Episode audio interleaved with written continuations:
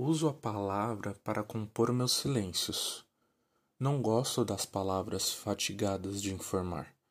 Dou mais respeito às que vivem de barriga no chão, tipo água, pedra, sapo.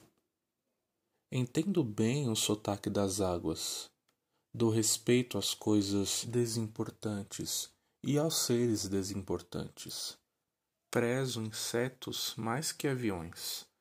Prezo a velocidade das tartarugas mais que a dos mísseis. Tenho em mim um atraso de nascença. Eu fui aparelhado para gostar de passarinhos. Tenho abundância de ser feliz por isso. Meu quintal é maior que o mundo. Sou um apanhador de desperdícios. Amo os restos, como as boas moscas. Queria que minha voz tivesse um formato de canto. Porque não sou da informática, sou da invencionática. Só uso a palavra para compor meus silêncios. Fala galera, beleza? Aqui quem fala é José eu faço parte da equipe da biblioteca da Fábrica de Cultura Parque Belém. Este podcast é uma segunda parte do vídeo Histórias da unha do dedão do pé do fim do mundo que a gente gravou há algum tempo. A ideia aqui é falar um pouquinho mais sobre o autor do compilado de poesias que os roteiristas do vídeo que eu indiquei para vocês, o Evandro Sales e a Marcia Roth, utilizam no vídeo Histórias da unha do dedão do pé do fim do mundo, que é o Manuel de Barros. Manuel de Barros foi um dos principais poetas contemporâneos. Ele é o autor de versos nos quais elementos regionais se conjugam considerando a existência de uma espécie de surrealismo pantaneiro.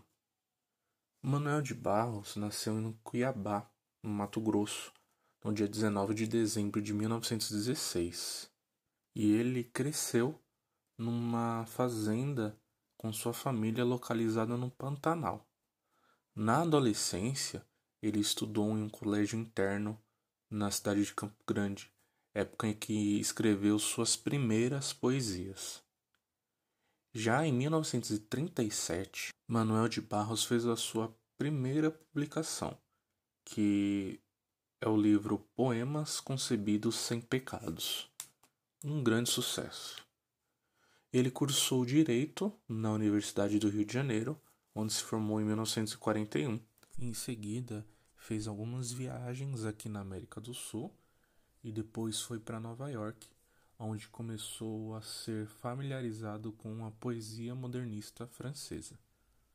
A partir da década de 60, ele passou a se dedicar a mais à fazenda da sua família no Pantanal, onde ele passou a criar gado. A sua consagração mesmo como poeta se deu ao longo da década de 80, quando ele recebeu o prêmio Jabuti com a obra O Guardador de Águas, de 1989. Manuel de Barros foi um poeta espontâneo, um tanto primitivo, que extraía seus versos da realidade imediata que o cercava, sobretudo a natureza.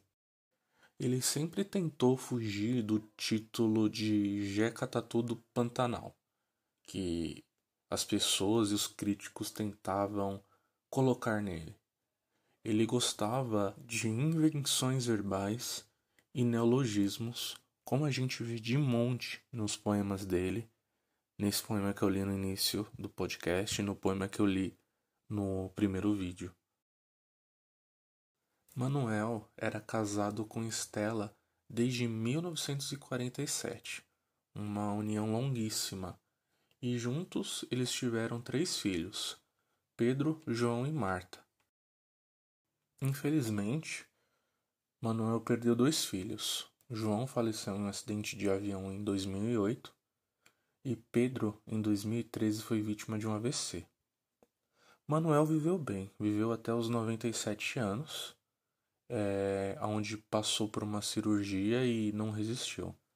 Já Estela Sua companheira viveu até os 99 anos, onde veio a falecer em 18 de dezembro de 2020, ano passado, por causas naturais. Olhar, reparar tudo em volta, sem a menor intenção de poesia.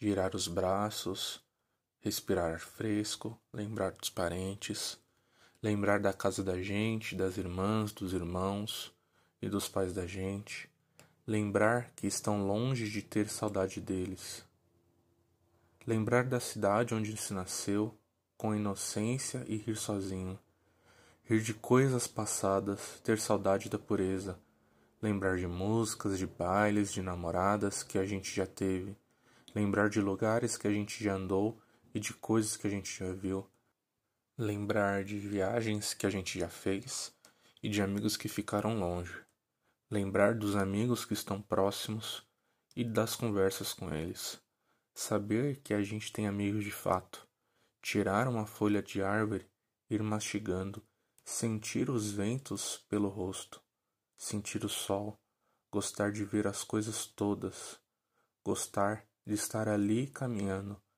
gostar de estar assim esquecido, gostar deste momento, gostar dessas emoções tão cheias de riquezas íntimas. Poema Olhos Parados, de Manuel de Barros. Muito obrigado por me acompanhar até aqui e até a próxima.